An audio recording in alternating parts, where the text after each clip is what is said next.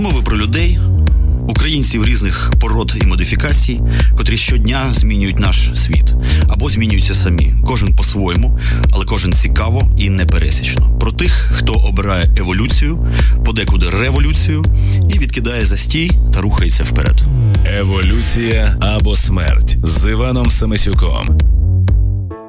Доброго дня, друзі і вороги. Пані і пацанове, знову з вами програма «Еволюція або смерть». Вона вилізла зі святкових люхів, місяць ми відпочивали.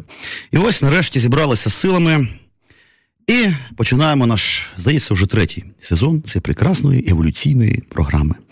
І у нас сьогодні гість, і не просто, а просто ну, діамант української сучасної журналістики, майбутній, майбутній гуру, фактично музейний колись буде експонат, можливо, ти навіть стоятимеш в музеї з левами. Я, Іван, я зараз вийду, ми до таке не домовлялися, таку добре, підставу добре, робити. Підстава страшна. Пан Майкл Щур. А, ну, насправді, він, ну, Майкл Щур, звісно, ну, насправді він просто Роман Вінтонів. Це відомий журналіст, Вікіпедія про це каже. Ну, що робити, це вже давно розкрито, а, тим паче, що інтернет-радіо слухає лише інтелектуальна еліта, це не так багато людей. От. Люди в маршрутках ніколи не знають, пане Романа, що ви і є Майкл Я Щур. Тобі що скажу, то все брехня. Брехня? Брехня. Вікіпедію, якби то я писав ту Вікіпедію, то я би, може, по-іншому написав. А то пишуть люди, які я не контролюю. А-а-а. Вони понаписували, що хочуть, і тому... Мелють я... ахінею. Я, чит... я читав про того Романа, я би, я стидаючи досі, що мене з ним асоці... асоціюють. Жахливий, жахливий чоловік. Він... На Інтері працював, уявляєш? О, це зашквар, як зараз кажуть. Отже, український журналіст, актор, сценарист, музикант, канадійський баняк, до певної міри казах, як каже Вікіпедія, ну, вона е, бреше. Отже, національність все ж таки українець. І от в мене таке одразу перше питання філо, філософічне, вводне. Журналістика як мистецтво, це взагалі можна якось поєднувати? Ну, оскільки, знаєш, я як художник мислю категоріями такими, що можна навіть паркет склювати так, що це буде високе мистецтво, можливо, навіть барокове. Журналістика може бути мистецтвом, чи це все ж таки прагматичне ремесло? Я думаю, що ту оцінку мають давати ті, хто користуються журналістикою. Не ті, хто її виробляє, а ті, хто її слухає, читає. Тобто, коли е, той, хто кладе паркет, каже, я мистечко кладу, кладу паркет, то то так трохи дивно звучить. А коли про нього говорять його клієнти, кажуть, слухай, я тобі його раджу, він митець. Тоді то вже оцінка. Тобто, я, я не можу нічого про то сказати, тому що я надто всередині тої журналістики, і тому я не можу...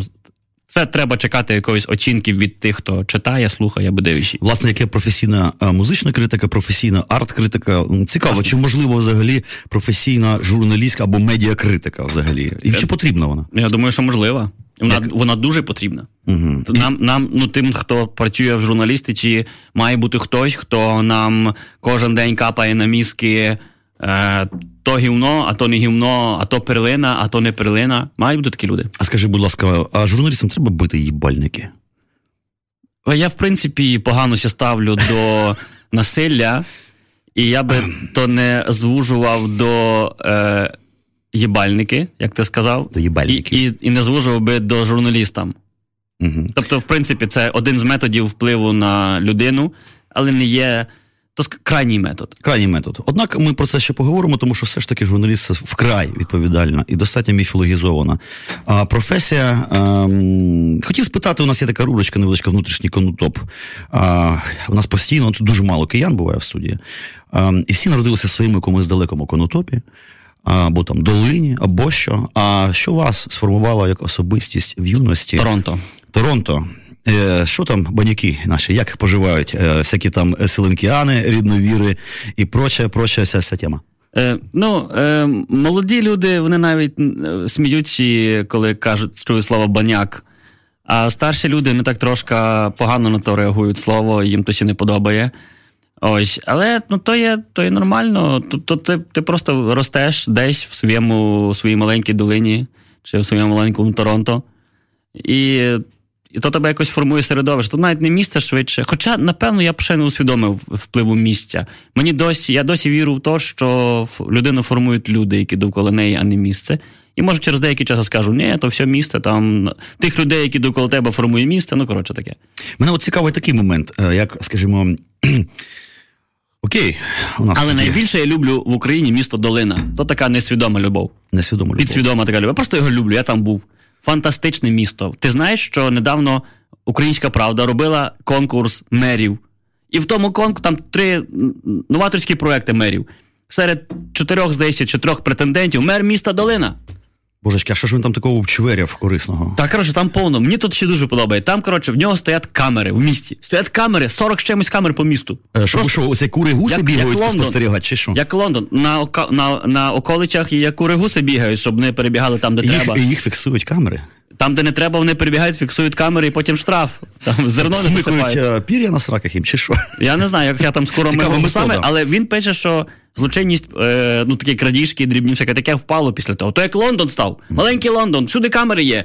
Королеву охороняють. Ну, але то, то працює. Плюс, це одне з перших міст, яке перейшло на автономне опалення. Вони просто побачили, що котельня, то, ну... минуле сторіччя, і всі перейшли на свої котли, і все добре зараз. Звучить дуже оптимістично. А, все-таки і реклама. Не... Їдьте в долину, гори, Карпати, е, гірські річки, чиста природа, е, е, чорні ягоди, які коли не дозріють, червоні, і так далі. Ну, е, туристичний рай, можна так сказати, про долину. Саме так. Найцікава ще така історія. Е, ми тут торкнулися канадійців. Е, це ціла українська Атлантида, така нам е, часто, особливо наддніпрянцям. Яка ще не пішла на дно. Не пішла поки що. Вона часто там наддніпрянцям не, не, не дуже зрозуміла, тому що дуже нам така далека. Е, е,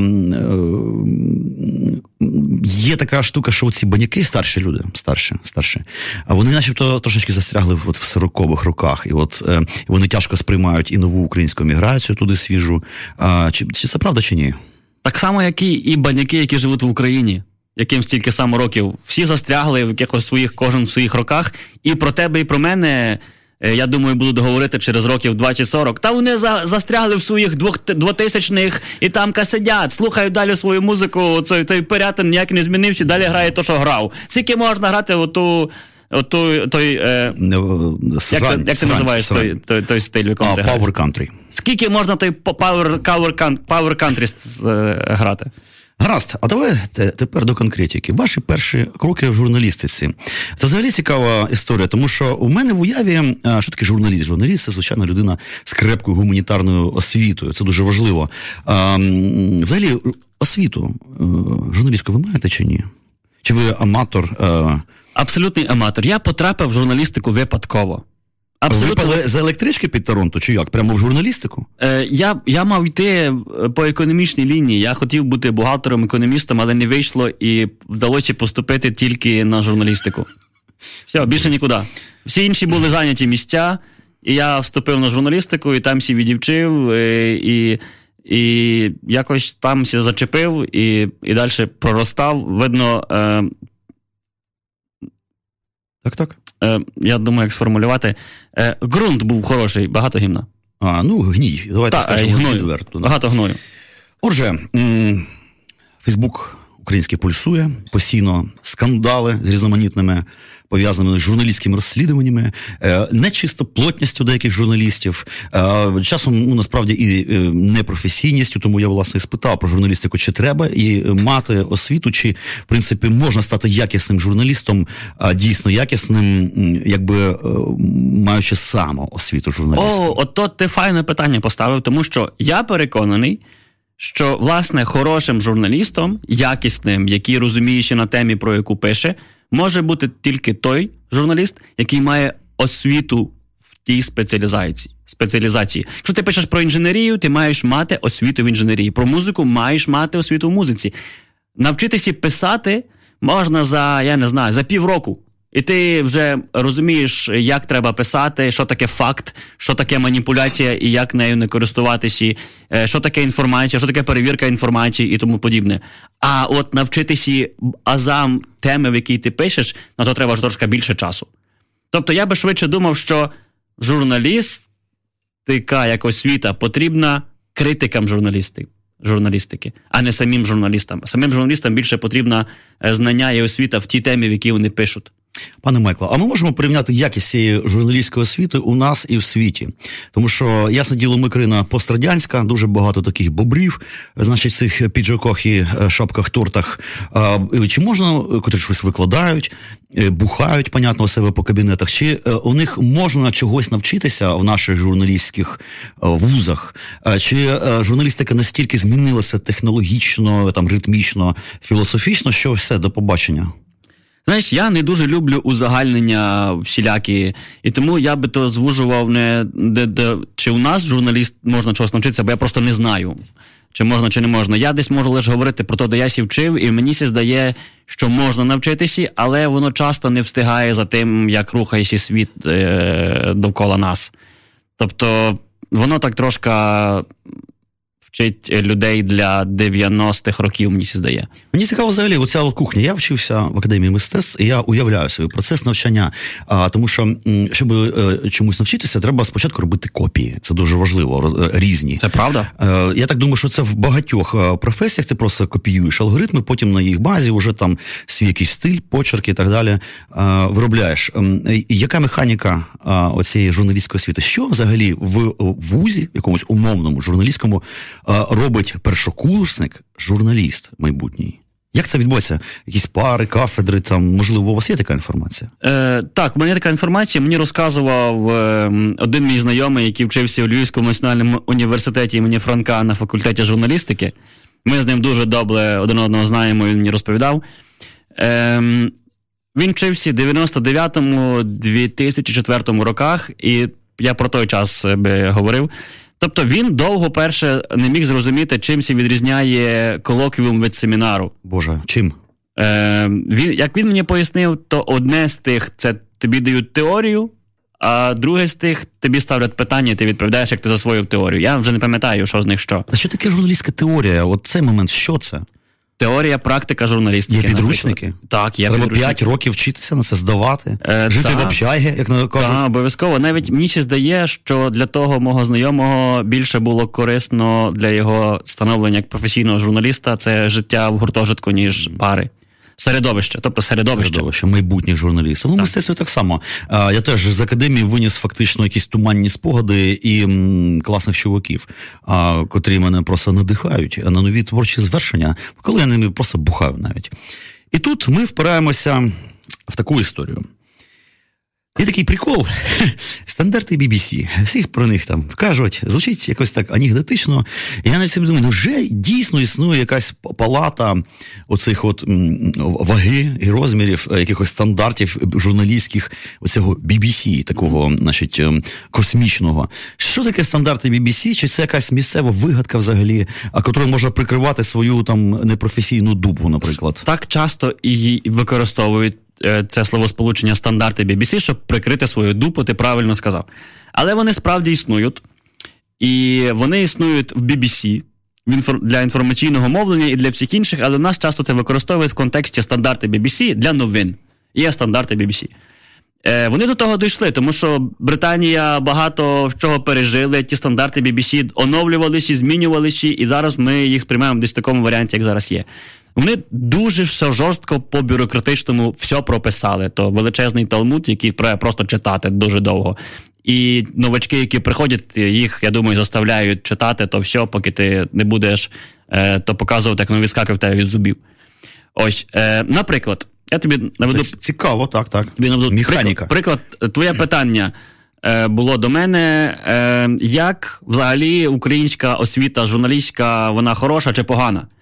Насправді, це є маніпулятивне питання. Звичайно. Так, розумієш? І, але дуже часто я то бачу в роботі, як нас ставлять питання молоді, особливо журналісти, і коли я десь тим, з тим стикаюся. Тобто це маніпуляція в чому? Мало хто може знати, як взагалі в освіті, в журналістиці в Україні. Хтось може знати, як він вчився на факультеті в себе, чи як було колись. І в то в нього тільки, в тих викладачів, яких він мав. Тобто це вже питання маніпуляція. І то вже йде в розріз зі стандартами. Тобто у них то переведено в бі бі сі, це переведено в таку біблію. Це така біблія, це для них десять заповідей, чи яких там більше, які не можна порушувати. Тому що ти порушуєш, і ти потрапляєш в інформаційне пекло. Там, наприклад, Sky News. Але питання маневру а, в цій бесіді високопрофесійній, це теж важливо, тому що от в таких от межах, рамках жорстких можливо маневрувати, так? Звичайно, що можна бути цікавим, харизматичним а, журналістом. Я не знаю, як там з харизматичними журналістами, але це питання того, це інструмент. Ти або ним оперуєш, або ні. Або ти вмієш ставити питання правильні, або не вмієш ставити правильні питання. Це стосується, власне, інформаційних програм. Не таких, як в тебе, невідомо про що. У нас світоглядна програма. Світоглядна. Та перестань. Ну що перестань? Там три подкасти з такими мощнішими фігурами. Там люди... Ем... Запрошуєш, кого не попаде. На вулиці зустрів мене і запросив. А тепер говориш, що о, діамант і так далі. Yeah. Та ми зустрілися на вулиці, тільки що ти кажеш, слухай, нема кого запросити, все до мене на програму. Кажу, ну, пішли. Ну, дійсно, бі бі сі існує з тисяча двісті сорок шостого року, з якихось ще хрестових походів. Зрозуміло, коли що... Коли вони створили, робили інформаційне забезпечення хрестових походів. Да, да, так що вони шарять, дійсно. І тут ми впираємося, ну, окей, це наша прекрасна українська журналістика. Є таке, така думка, що з нею щось не так. Я постійно читаю це в Фейсбуках, в цих срачах і так далі.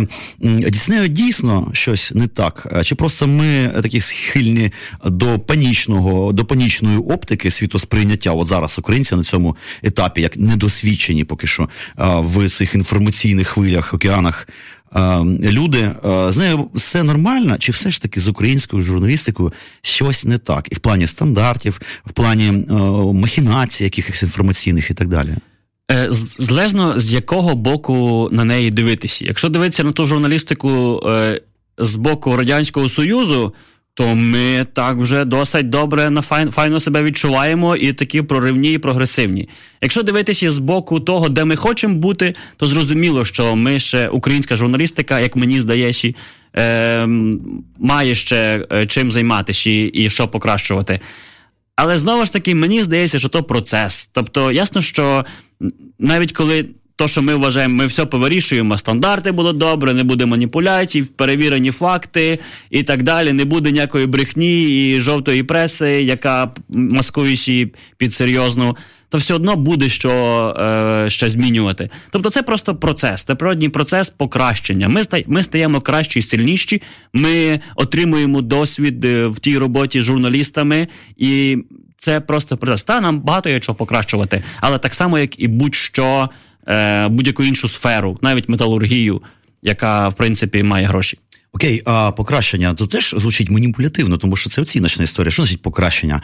А, якою має бути а, українська журналістика? Можливо, якась формула коротка, або там більш розгорнута? Розумієш, немає. Немає такої формули. Є якісь питання, які мене, наприклад, турбують. Це використання стереотипів, використання маніпуляцій, які... Я тобі зараз кажу, я просто трошки підбираю собі Ем, е, таку підбірку роблю різних маніпуляцій і потім інколи то перетворюю в лекції, і мені то ще подобає. Зараз я подивлюсь, що в мене є свіжого, і тобі розкажу, як приклад, е, як, е, чим грішить з того, що я бачив е, ті, хто називають себе журналістами. Зараз я знайду. О, цікаво, то. цікаво. Все ж таки, мабуть, це пов'язано... От у мене така думка є, знаєш, що мені здається, наші проблеми багато в чому в таких гуманітарних, інтелектуальних сферах пов'язані з таким крепким провалом освітнім дев'яностих років, початку двотисячних, тому що я пам'ятаю, як я вчився в Академії мистецтв, ну, зразу всі ж бухали просто. Mm-hmm. Бухали, і е, тільки вже такі, ну, багато чому я навчився, що після Академії мистецтв, хоча після того я мав би вийти суперпрофесіоналом. Було якось не до того. Ну, що там, є маніпуляції так, прикольні? Це, на жаль, не Не, не, власне, приклад із якоїсь статті чи відео, а це приклад того, як журналісти е, впливають на людей і як люди починають дискутувати у Фейсбуках. Тобто, ось маємо, пам'ятаєш ту історію з ДТП, яка була в Харкові? Так, так. Потім е, почали перевіряти школу, в якій та дівчина вчилася, автошколу. І ось коментар. Таке по всіх автошколах. Тобто, розумієш? Людина вірить в те, що таке у всіх автошколах відбувається в Україні. А це наслідок того, що е, в Україні е, дуже часто та людина читає статті або дивиться відео, відео такі, де йому з новин говорять, що українські автошколи, хабарники, всі е, вчителі, тренери, хаба, хабарі беруть і за гроші їхні випускники потім отримують права. А то неправда. То неправда хоча б тому, що ніхто з тих, хто говорить, не був у всіх автошколах. Тобто, логічно. Ну, ти розумієш? Але це настільки розповсюджений досвід, що, наприклад, я пам'ятаю, як я за гроші, дійсно, не те, що купував права, а підмазував, щоб мене не валили на цих от екзаменах. Я в Україні здавав, е- складав іспити на права, і я чесно все склав. У мене протилежний досвід. Я, я не заносив ні копієчки. Ні копієчки. Може, просто ви жадний жлоб, пане Майкле. Гаразд, давайте, знаєте що, друзі, зробимо невеличку музичну паузу. Вона у нас буде всього лише одна на програмі, тому що нам є про що розгорнуто поговорити. І я скористаюся, скористаюся значить, нашим ем, як це, адмінресурсом. адмінресурсом. Сьогодні у гурту «Пирятин», де я є фронтменом, автором текстів і вокалістом, вийшов офіційний реліз сінглу «Нема грошей». Здуйте нахуй.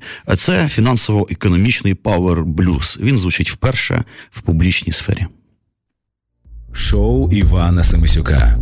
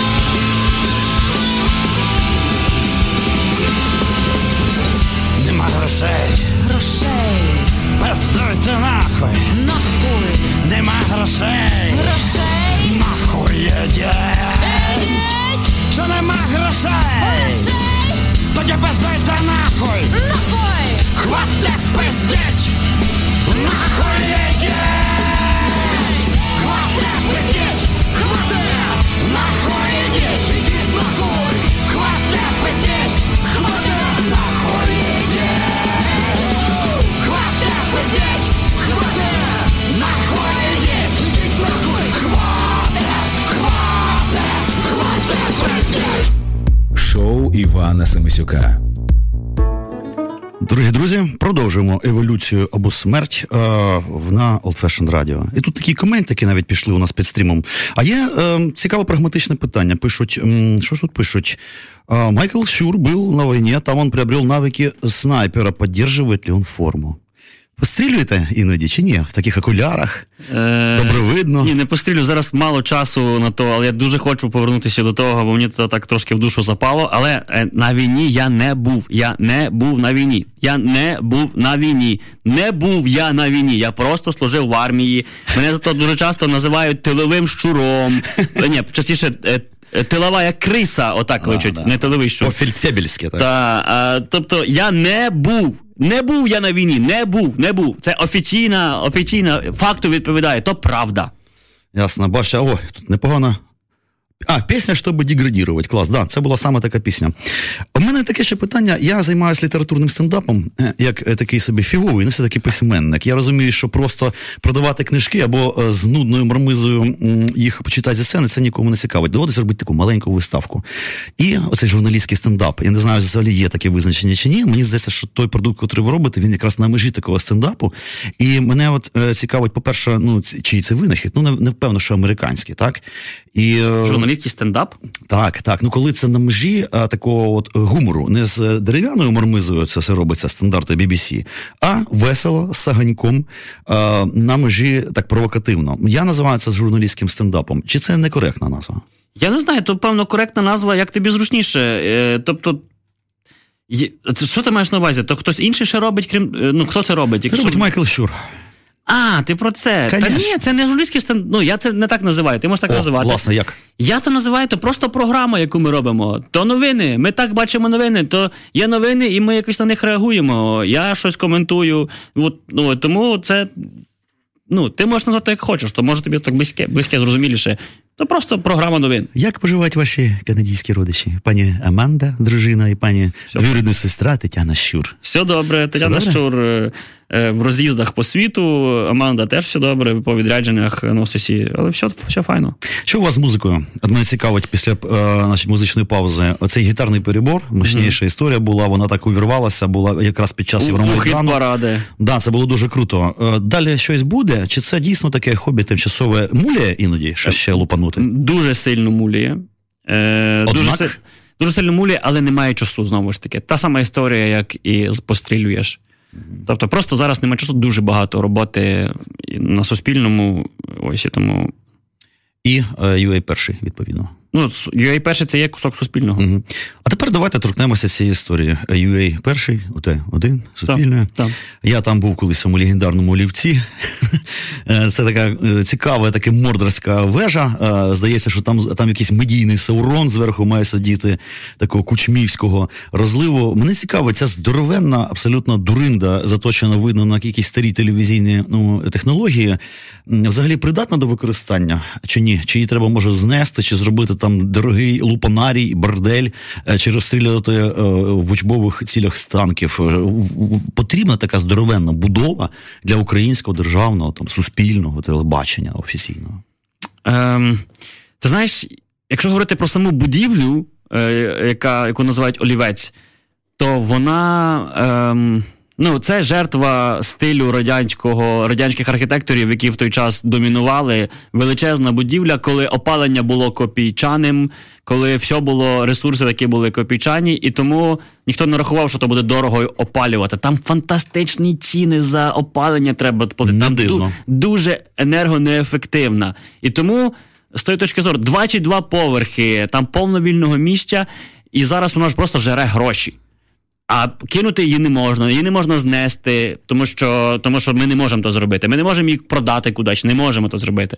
І тому єдине, що лишається, це потрошки то ремонтувати, переводити до якогось ефективного вигляду і насичувати то, чим ми зараз і займаємося, креативними новими людьми, які створити якесь середовище людей там, яке пересилить негативну ауру, яка є в того приміщення, і негативний імідж.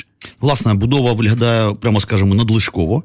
І сучасне телебачення, скільки розумію, все відбувається в одній невеличкій кімнаті, то, що раніше відбувалося в якихось там чотирьох поверхах, грубо кажучи. Це так? Так. Технологічна а, історія поховала старе пострадянське телебачення. Ні, ну зараз там дуже багато старого всього лишилося. Там, ну, двадцять років ніхто не займався, майже ніхто не займався оновленням. І там далі так і є. А це Д- можна використовувати? Робити? Чи вже все, потяг пішов? Всю цю апаратуру, стару? Звичайно, що можна. Тільки в тебе буде сигнал зразка дев'яностих, який він зараз є. Угу. Тобто, і це тільки зараз потрошку оновлюючі. Камери, там досі не всі камери ейч ді. І тому інколи програми ти дивишся, які є на телевізорі, вони просто погано виглядають, тому що камери погані. А ніхто не займався оновленням того ніколи. Тільки зараз це почало робитись. А які є ще проблеми цієї всієї штуки під назвою ю ей перший? Основні, а котрі а, нагально треба вирішувати. Тому що я бачу, продукт пішов. Я підписаний на Фейсбуці на сторінку ю ей перший. Є класні вже такі культурологічні програми. Шикарна абсолютно програма про українську мову. Як правильно розмовляти. Класно знято, дуже весело, а, якісно. А, однак є, є проблеми, очевидь. І я розумію, що ви там мало спите, погано харчуєтесь, напевно. А, і всі, всіх от справах. Що ви там вирішуєте? Ні, ну насправді питання харчування і сну, воно ви, було більш актуально попередніх півроку. Угу. Зараз вже, вже більш-менш процес налагодився, і ті питання е, вирішилися. Але проблема номер один, як мені здається, е, це була тотальне недооцінення тих людей, які там працюють е, досі. Тобто ніхто ніколи не ставив їм амбітних цілей. Ніхто ніколи не говорив: друзі, давайте робити от таке, це буде круто. Це завжди була якась затичка, е, департамент піар-служби влади весь цей час. Говориш про владу добре, на тобі гроші, позатикали діри. Тобто ніхто ніколи не говорив про розвиток. І тому це, це, це все, ця будівля, це все державне телебачення в минулому опинилося там, де воно було там рік тому. Просто внизу, внизу страшному. І зараз ми намагаємося то все підняти, поставити якісь цілі людям, е, організувати їх, перетворити то все на якусь, на команду, які думають в один бік, не тільки для того, щоб вижити якось, а щоб в них були нормальні зарплати, щоб вони могли себе творчо реалізовуватись, давати їм сучасні інструменти, нову техніку, камери, монтажні станції, ну, апаратуру. І, відповідно, через деякий час воно дасть результат. Просто буде приємно то дивитися. А проблема, проблема кадрів. Мене цікавить, скільки тисяч людей ви звільнили за останні півроку? Чи звільнили взагалі когось і чи набрали нових принципово інакших людей? Ем, і, і, це відбувається таким чином. Ми робимо переатестацію і е, ставимо нові цілі людям. Ті, які не готові так працювати, нам доводиться з ними прощатися. Ті, які готові так працювати, ми з ними працюємо. Найбільша, величезна буде проблема в квітні, тому що там якраз буде найбільше скорочення людей.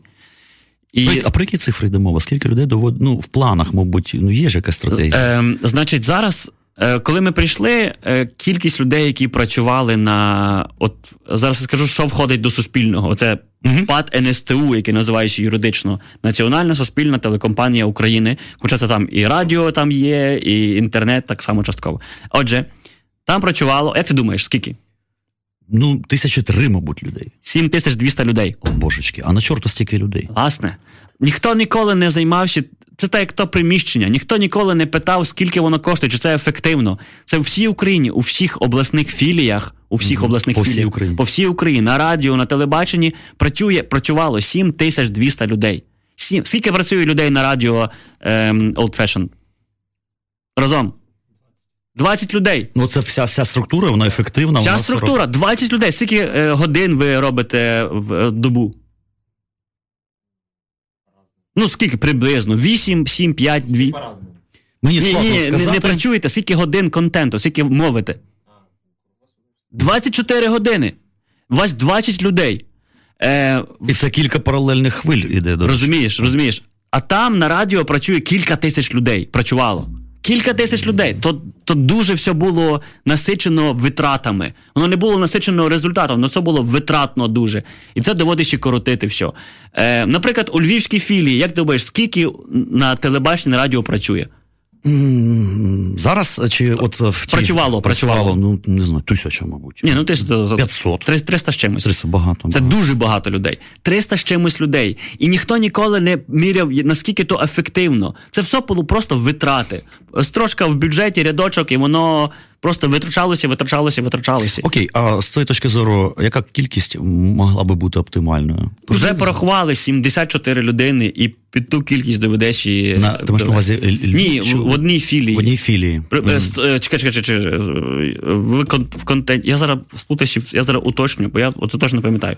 От, такі, от така десь е... точну цифру зараз питаю.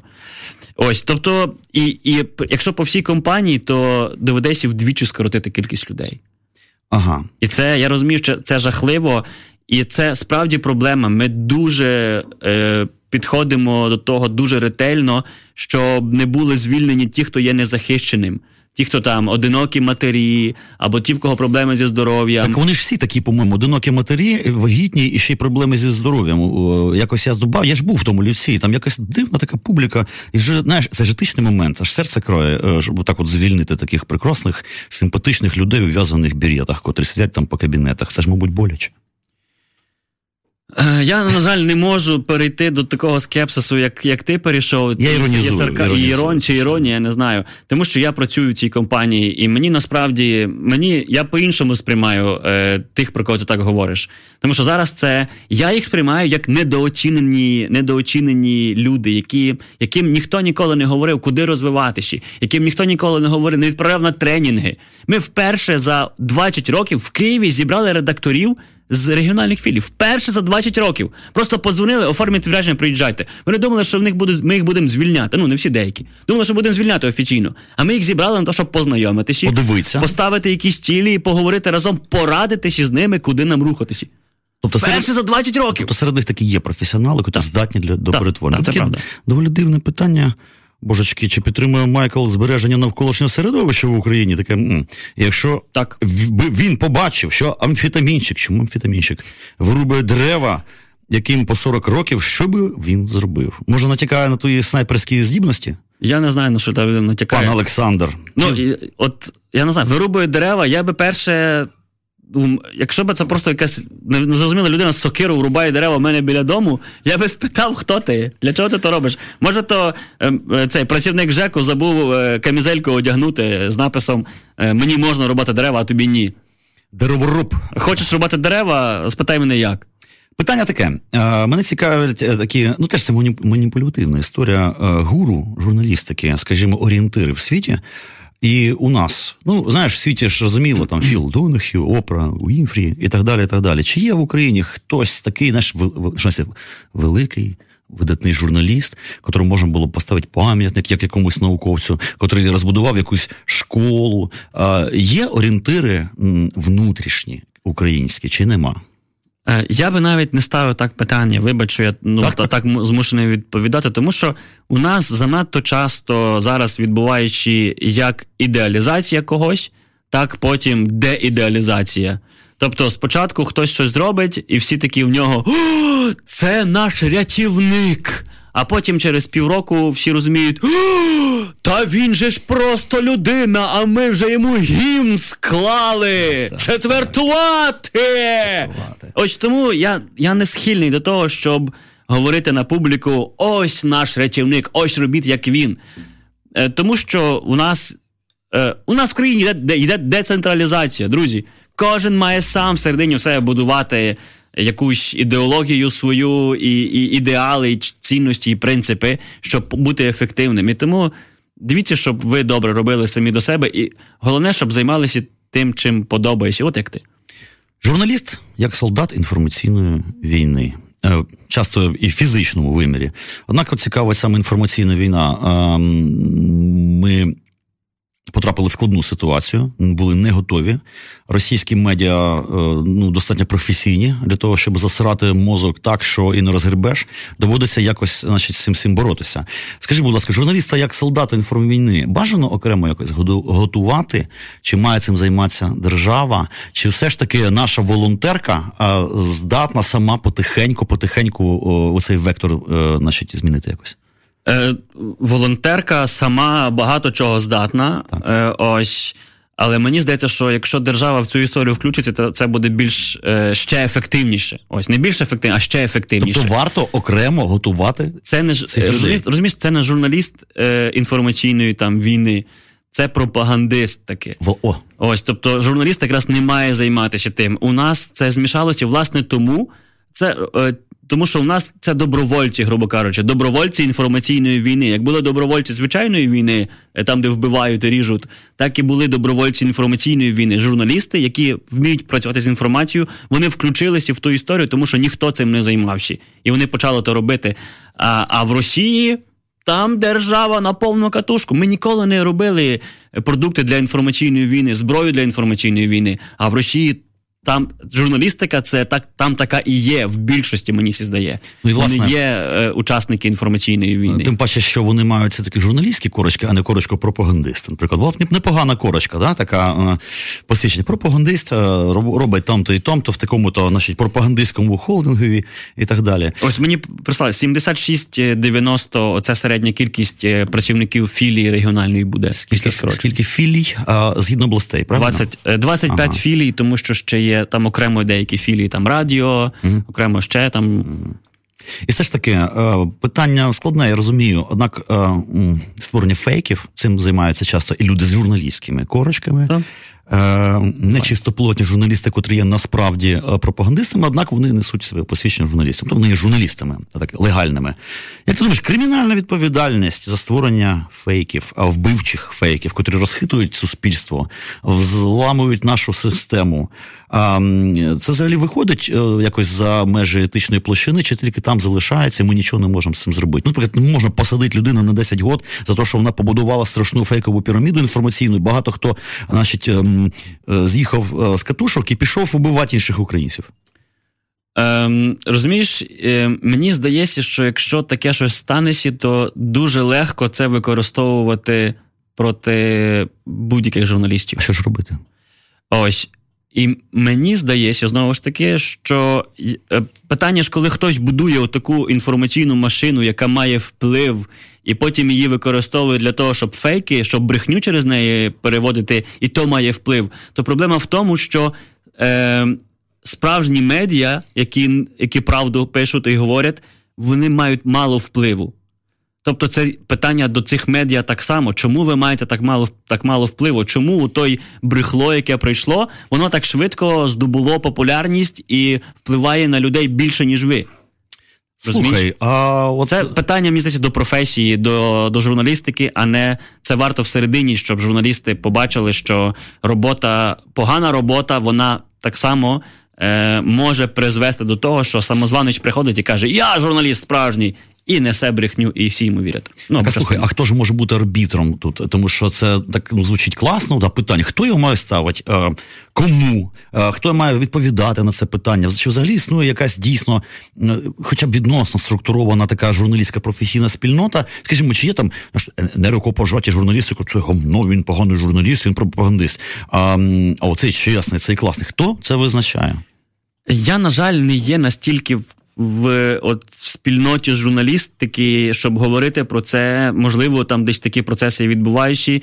Ось, а, але це все ж таки, ти правий, що це справа самої спільноти журналістської. Тобто вони, вони мають всередині, ну ми, ми маємо всередині, по-перше, один одного знати, тусувати ще разом, щоб це, ці правила виробилися. Але знову ж таки, це питання не, не, не стільки тут, скільки в тому, що роблять ці журналісти. Та, ми можемо між собою дружити, але якщо ми робимо е, програми на, на рівні, я не знаю, Жашківського, не, не буду принижувати когось, бо то, не буду так говорити, бо то може когось принизити. Я Кагарлицького, не маю можеш говорити, ні, я бачив, ці, ні, це ужас. На, на, на, на рівні якогось, ну, на, на, на, на непрофесійному рівні, Тоді, ну, друзі, тоді будьте готові до того, що прийде якийсь дядько з грошима від Росії і зробить професійніше, і його будуть дивитися, а вас не будуть дивитися. Слухай, тому... а можливо, приватне, ну, там, ті ві, видання, не знаю, якесь медіа, але чесне при тому, теоретично. Коли е, це розглядається як бізнес, а як е, дійсно, як просто жур, ну, професійна журналістика, кремесло, на якому можна заробляти, тому що, ну, в цьому є потреба. Е, просто ну, новинний, новостійний, новинарський якийсь проєкт, який дос, достатньо чесний так, і не заангажований. Так, воно може бути якийсь відрізок часу. Але якщо в нього є власник, то я ще не зустрічав настільки свідомих власників, які готові володіти якимось медіа, працювати на ринку інформації в новинах, там, де є політика, економіка, і не втручатися рано чи пізно на то поле. Тобто, моя гіпотеза полягає в тому, що власник, який є бізнесменом, який сприймається як бізнес, в тих реаліях, які зараз є в Україні, він буде втручатися в інформаційну політику новин. А в світі? Я думаю, що так само. Так само. Тобто... Так, є принципові моменти, які, е, які для власника є чутливими. І він рано чи пізно прийде, що, друзі, отак ми не пишемо, ми пишемо так. І для того в всьому світі і є суспільні мовники. Суспільне, яке не, яке не належить жодному бізнесмену, і яке не належить в тому числі державі. Воно належить суспільству. Тобто влада не може впливати на того, тому що власник, він хоче впливати. І, власне, суспільні мовники, вони, їхній принцип в тому, що вони, в них нема власника, який може їм диктувати політику. У них є статут, і у них є принципи, за якими вони працюють. І все. Слухай, а тут ще така цікава теж абсолютно сучасна ситуація. Знаєш, вільні блогери і професійні журналісти. Якось я так подивився, виявляється, що я взагалі-то підписаний в основному не на медіа, а на просто авторитетних ну, людей, котрих я сприймаю як журналістів, mm-hmm. я не знаю, правильно це роблю чи ні. Ну, наприклад, там Денис Казанський, да, котрий е, вскриває, пос, е, працює взагалі з Донбасом, як з регіоном, дуже цікаві у нього такі всі ці історії. Ну, напевно, він ну, професійний журналіст. Ну, я його сприймаю просто як вільного блогера, котрий знає, е, що це насправді. Е, от сам є взагалі оцей, хто кого взагалі, вільні блогери чи професійні журналісти?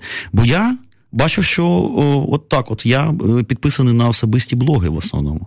Власне, і це логічно. Тому що ти бачиш людину, як, якщо це перевести, наприклад, на пана Дениса Казанського, як людину, яка, яку не називають журналістом, але є надзвичайно впливовою. Тобто людина, він надзвичайно був близько до першоджерел, до умовного Донбасу, тому що він сам звідти. І він працював з першоджерелами краще, ніж працювали тих, кого ти називаєш професійні журналісти, офіційні медіа за законом. Чи ну, або люди з освітою. Так, люди з освітою. Він це робив краще. І все, він переміг. І тепер, коли в когось питання є по Донбасу, то перший, кого куди підуть, що про це сказав Казанський. Ось і все. От така історія. Він просто переміг у цій, у цій боротьбі, тому що він краще працював за всіма канонами журналістики, які є. Робота з першоджерелами, перевірка інформації і чіткий виклад тексту. Все. А тобі не здається, що з часом, можливо, вся журналістика здрейфує от в цей бік більш гнучкий, більш особистий, побудований все ж таки не на стандартах бі бі сі, а на таких особистих харизмах? Чекай, почитай те, що пише Денис. Там, там, там стандарти бі бі сі. Не? Коментар, перевірка інформації, ну, так, так. факт і все інше. Тобто це питання не в тому, е, е, що дрейфують кудись, це питання в тому, що перемагає той, хто краще е, працює і в кого, до кого є довіра, в кого, хто може завоювати аудиторію. Ото і перемагає. Слухай, ще цікава така штука, е, перспектива радіо, звичайного. Ну, тобто, зрозуміло, пам'ятаєш, оцей момент дев'яностих років, коли з'явилися еф ем, це був такий прорив, щось неймовірне. Е, і все одно, оці всі, як вони УКВ, там, так далі, все це, якби, залишилось, там можна накрутити, я не знаю, на якихось утюгах кухонних, олдскульних, е, все це е, працює. Тут з'являється феномен інтернет-радіо, з'являється три джі, ось уже наносять чотири джі, з'являється абсолютно інакший, більш демократичний стиль, нема ніякої цієї, як це, національної роди, що ти там один раз сказав слово срака, тобі вже А, значить, попередження, три рази розстріл, просто тебе топлять в прорубі, в Дніпрі. А, чи не здається тобі, що... Або за русизми. Або за русизми, наприклад. Так, я от, наприклад, це чи не єдина програма а, така відома, де я свідомо використовую суржик, а, діалектизми, різноманітні архаїзми, матюкаюся і іноді навіть бухаю. А, як ти до таких а, історій взагалі ставишся? А, бухати на роботі. Е... Журналіст може трошечки раз, знаєш, вмекнуть. Чи ні? Ти маєш на увазі, чи це дозволено? На, Ні, не дозволено. На, на, але, журналіст, а, але журналіст все одно може, тому що кожному перед лоба камеру не поставиш. А ти не пробував трошки п'яненьким виходити в ефір? Ні, не пробував. Дарма. Я, я це я, роблю я, регулярно. Я, я, я, мені це ну, дискомфортно. Мені станцій дискомфортний. Ну, і по, поєднаний з роботою. Це мені дуже ще не подобає. Не подобається бухати. Ти бачиш? Слухай, у мене тут ще така історія, я бачу, у нас є ще трошечки часу. Особисто мене вкрай зас... мене жінка мене каже, спитаю пана Майкла наступну річ. Є феномени е, блогерів, мільйонників, там, тисячників в Ютубі, е, котрі е, працюють як е, серйозна там, телекомпанія. Там. Е, феномену цього, боже, я дуже не можу поняти, що тут відбувається. Чи планує е, суспільне мовлення транслювати нові високорейтингові серії, але ціна озвучення однієї серії на сорок п'ять хвилин дві тисячі гривень. Це правда, що дві тисячі гривень ціна озвучувала? Я не знаю, звідки ти такі цифри, але з квітня, якщо я не помиляюся, з весни, ми будемо транслювати серіал «Окупований». Оцей норвежський, а шведський чи норвежський серіал? Ну, це непоганий серіал. Так, ціна прокату досить висока, але чи не можна долучити людей до збору коштів? Наші люди люблять збирати кошти. Правильно роблять. І е, що Зуміш, це... Проблема в тому, що збирати люблять, але, як показує статистика, не завжди давати люблять. І тому ця історія, вона допомагає залучити багатьох зацікавлених людей, але їх не так багато в кожному моменті. Але, на щастя, у нас є повно студій, яким близькі дубляжі українські. Це та сама студія «Гуртом». Так. Це, от, це їхній переклад буде в тому переклад, в серіалі «Окупований». Тобто це фантастичні люди, які просто роблять це, самі шукають десь гроші, знаходять їх, знаходять тих, хто їм дає ті гроші, і вони працюють, вони повно серіалів поозвучували. Тут є классичный провокативный комментарий. Считает ли Майкл, что в Украине есть языковая проблема, и спекулируют ли на этом политики, по его мнению? Еще раз питание, если можно. Чи вважає пан Майкл, что... Укра... Можно российскую? Я уже просто разучился. Считает ли Майкл, что в Украине есть языковая проблема, и спекулируют ли на этом политики, по его мнению? Ну, по-моему, маєте що відповісти на це? Я думаю, що якщо б ми перестали про це дискутувати взагалі, просто перестали, от ми домовилися, між, уклали би угоду, смарт-угоду, uh-huh. про те, що, друзі, давайте на десять років, на двадцять перестанемо це говорити. Через двадцять років ми повернулися до цієї теми, а її би не було взагалі. Просто ніхто би, та взагалі не проблема.